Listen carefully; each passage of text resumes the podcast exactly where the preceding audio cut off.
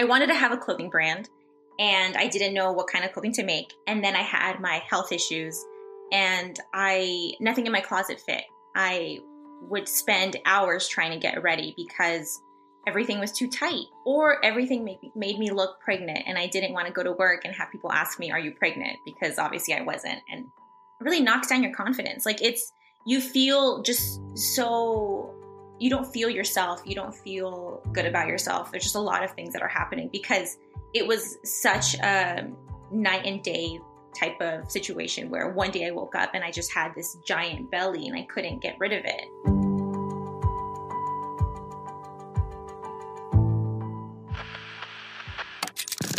It starts with just taking that leap.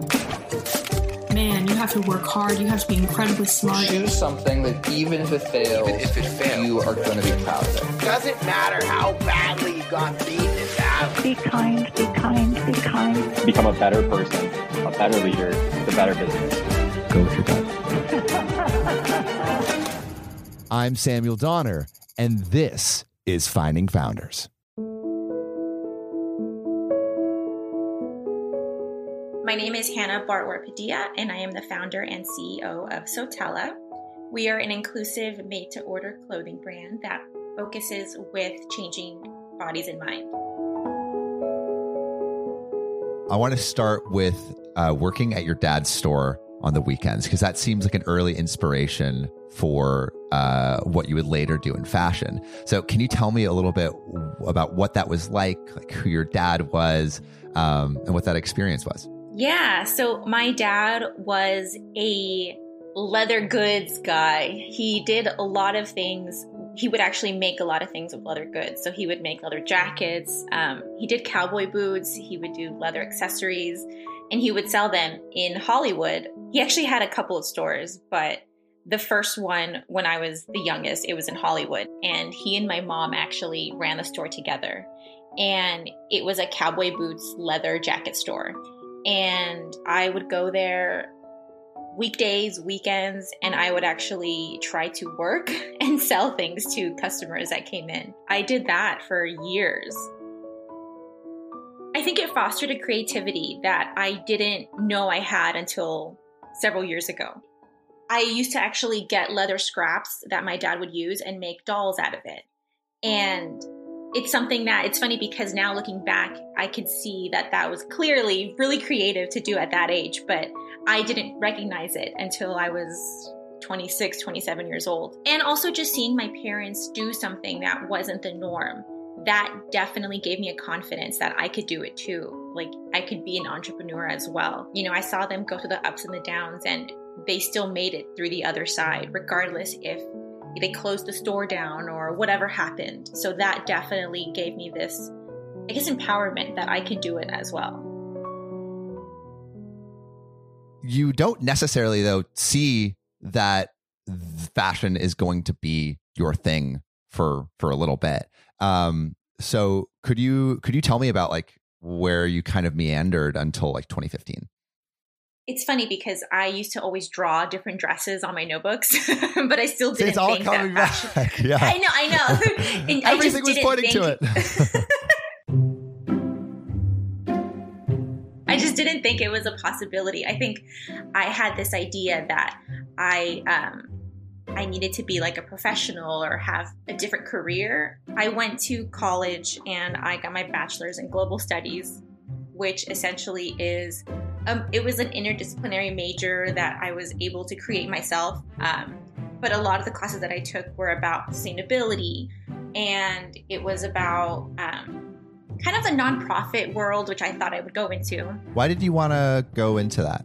I wanted to help people. One of those things that you think that you should do for the sake of other people. Do you know what I mean? Like it's like Yeah, well, you, you when you have like some kind of moral structure in your life, you want to you, you want to enact that moral structure, and often it's like like that's like the most obvious choice, like humanitarian work. It's like okay, like I want to be a good person, Yes. I want to solve the problems of the world. Humanitarian work, it, I think it's a great answer, but it's also I think like what is hailed as the thing you do if you want to be like the best person. Right, right. I even did a I even did a stint as an intern um, at a nonprofit in DC, and it was politics oriented. So not what I do now. So I, I think that actually helps me see that it's not for me. Can you lead me up to like 2015 when things tar- started changing for you health wise? Oh, yeah. So I went to grad school to be an urban planner. Again, nothing related to what I do now. And I was working as an urban planner. And I was miserable at the job. And that kind of gave me the seed of I could do something else. I should do something else with my life. And so I started looking into sustainability and fashion. And at that time, there was not a lot of options. The brands that existed weren't really my style. And so it kind of made me wonder how other people would wear these garments that existed that weren't really aligning with their values. And so I had the idea why don't I create my own clothing line? But I didn't know what kind of clothing to make. I thought maybe I'll go into maternity, but I'd never been pregnant. And so then one day I I kind of realized I need to create something that is solving a problem. I, I stuck with that for a bit, didn't know what to do, and my health kind of took a turn. I was on birth control pills for 10 years, and my doctor had put me on it because of like heavy periods.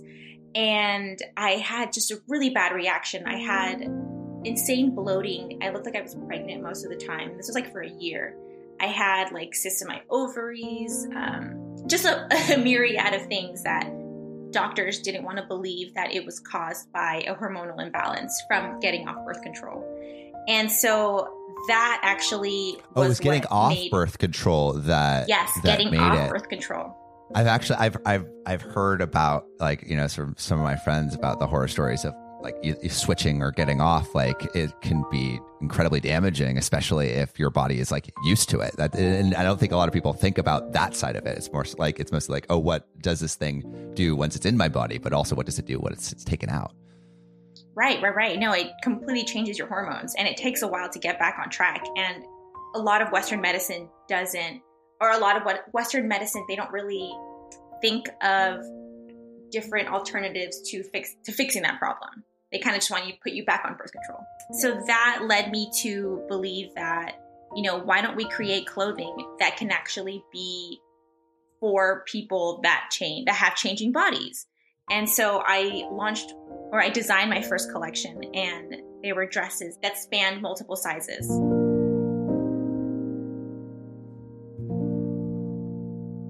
can you take me a little bit through the point of like okay this is a problem i'm having to how you started you know thinking about this solution to actually you know designing these things and what that that process felt like Yes. Okay. So I wanted to launch, I wanted to have a clothing brand and I didn't know what kind of clothing to make. And then I had my health issues and I, nothing in my closet fit. I would spend hours trying to get ready because everything was too tight or everything made, made me look pregnant and I didn't want to go to work and have people ask me, Are you pregnant? Because obviously I wasn't. It really knocks down your confidence. Like it's, you don't feel yourself, you don't feel good about yourself. There's just a lot of things that are happening because it was such a night and day type of situation where one day I woke up and I just had this giant belly and I couldn't get rid of it. And it was uncomfortable. And so I would always try to hide it, like going into work, and it, it felt uncomfortable. And on weekends, I would actually go to thrift stores and just buy really loose dresses that can hide my belly and just feel really good in. And so those dresses were actually the catalyst for Sotela. I realized I really wanted to create dresses as well that made you feel good. And they were made of materials that were that felt like butter on your skin that that flowed in a way that made you feel like you didn't have to hide. But it also did kind of did hide like if you had bloating or any sort of weight fluctuations that you had. Like i didn't want people to think like okay this is going to be you know my like costume that i wear for the day. Like i wanted them to feel like this is going to be me and i'm to look good in this dress and it's to make me feel comfortable because if i've had any weight fluctuations you won't be able to see them I love how this idea is following like how best to make you feel good. Like I think like that's a north star that you like a lot of entrepreneurs should look at. So you are thinking about all of these concepts. You're testing out these these thrift store items. How did you start actually manufacturing designing your own clothes? We'll be right back after this break. Hello, everyone. This is Matt Fernandez, your friendly neighborhood audio producer. Valentine's Day is fast approaching. Now, you could celebrate by taking your significant other out for dinner and drinks at a restaurant or bar, but that can get expensive. And let's face it, we're in the middle of a pandemic. Why not surprise your lucky lover by making them a classic and classy cocktail from the comfort of your own home? To help with that, let me kick it off to audio editor and fine dining connoisseur, Nicholas Guzman. The Manhattan is a strong, sweet, aromatic drink that's easy to make and the perfect cocktail for Valentine's Day. Start with a tall mixing glass and add crushed ice. Pour 2 ounces of rye Canadian whiskey, followed by 1 ounce of sweet vermouth and 2 dashes of Angostura bitters. Stir it all together, then pour into a martini glass or a coupe. Garnish with a Luxardo maraschino cherry and enjoy. Simple, delicious, and a heartfelt way to share a special moment with that special someone. And if the night should take a more intimate turn, why not set the mood by sharing an episode of Finding Founders? The inspirational stories and words of wisdom are sure to leave them begging for more. Now, back to the podcast. Yeah, so I joined a small incubator program that was geared towards slow fashion brands. It's called Factory 45. And I think I was their second like class or second cohort. What's that mean? Slow fashion brands for people who don't know.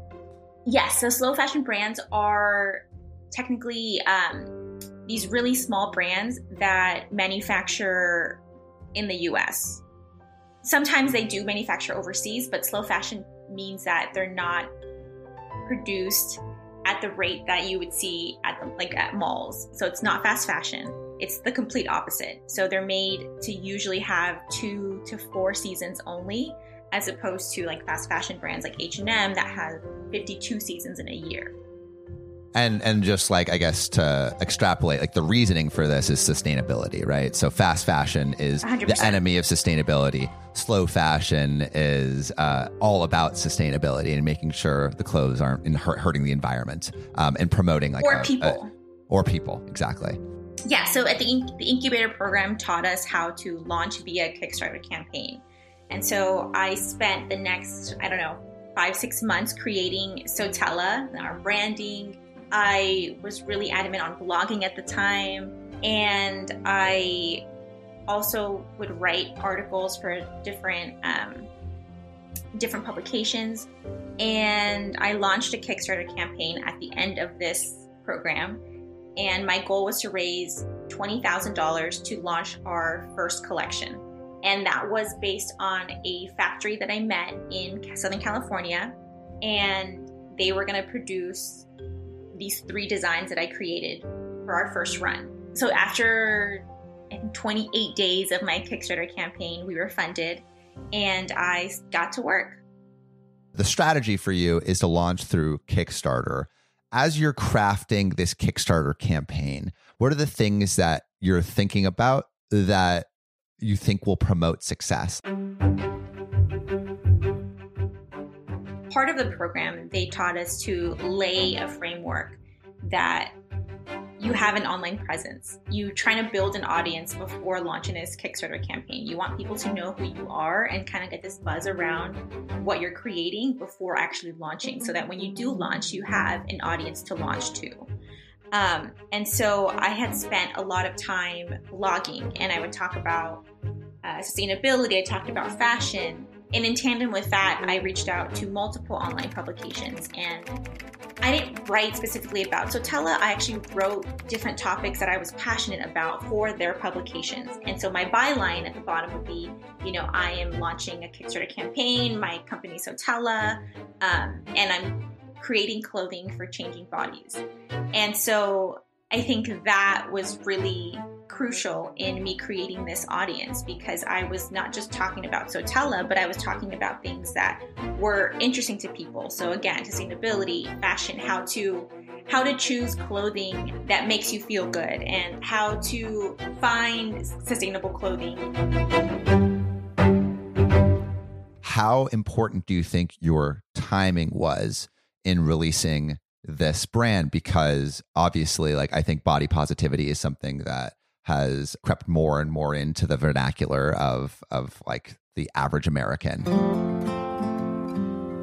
Yeah, so I think it was the perfect timing. It was right at the be- it was yeah, it was luck, but it was right at the beginning of also inclusivity.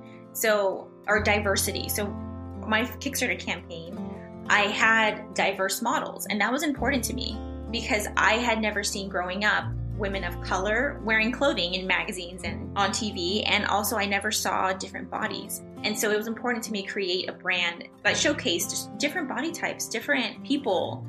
So you are, are creating this Kickstarter. When do you realize you're going to start like meeting or surpassing your initial goal of $20,000? So Kickstarter is also interesting because you have a set date to reach your goal. And if you don't reach that goal, you get none of the money. And so my goal was 30 days. And I think I had a really, uh, the first week was really great. I had a really good push. And then the middle of the Kickstarter campaign, so like from days 15 to 23 maybe, it was just dead silence. And I I was scared. I was trying to do I was trying to push, you know, I worked with some influencers. I was really trying to get the word out there. And so I think it was like the last week. So I don't remember what day exactly, but it was the last week when I was like a thousand dollars away and then I finally hit my goal. That was when I realized like, okay, like I have something here that's actually meaningful and it's impactful and it's it's gonna work. And so ever since then that's kind of been my mentality of like, okay, well, you know what, it's working, gotta keep it working as long as we're still going, I have to just keep that momentum. Can you tell me about some of the other things that you've run and that that were difficult, but maybe were some of the biggest learning experiences as an entrepreneur launching this fashion brand that you felt that uh, you've taken with you and maybe have contributed to your success today? One, don't be scared to pivot or adapt. You have to be flexible. When I first launched, I launched with a factory, and so they were manufacturing our clothing. And several months into it, there was just a lot of mistakes or things that I wanted to change to the designs as we were going, and they didn't let me because they were on their own timeline. And so I pivoted to working directly with a sewer out of her house. Oh, wow. Yeah, so her so it was actually she worked in the factory that I was first working at and I reached out to her. well, I was asking her if she knew anyone. and Market she was research. like and she was like, "Oh, you know, I actually sew from home um, on the weekends. If you want to, like, we can work together."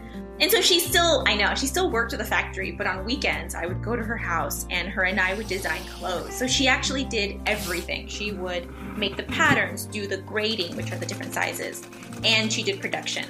And so that was my first pivot was, you know, I changed how I was going to manufacture these clothes, like our clothing. Second lesson is you have to be adaptable. There are there are constant changes um, with supply chain, with production.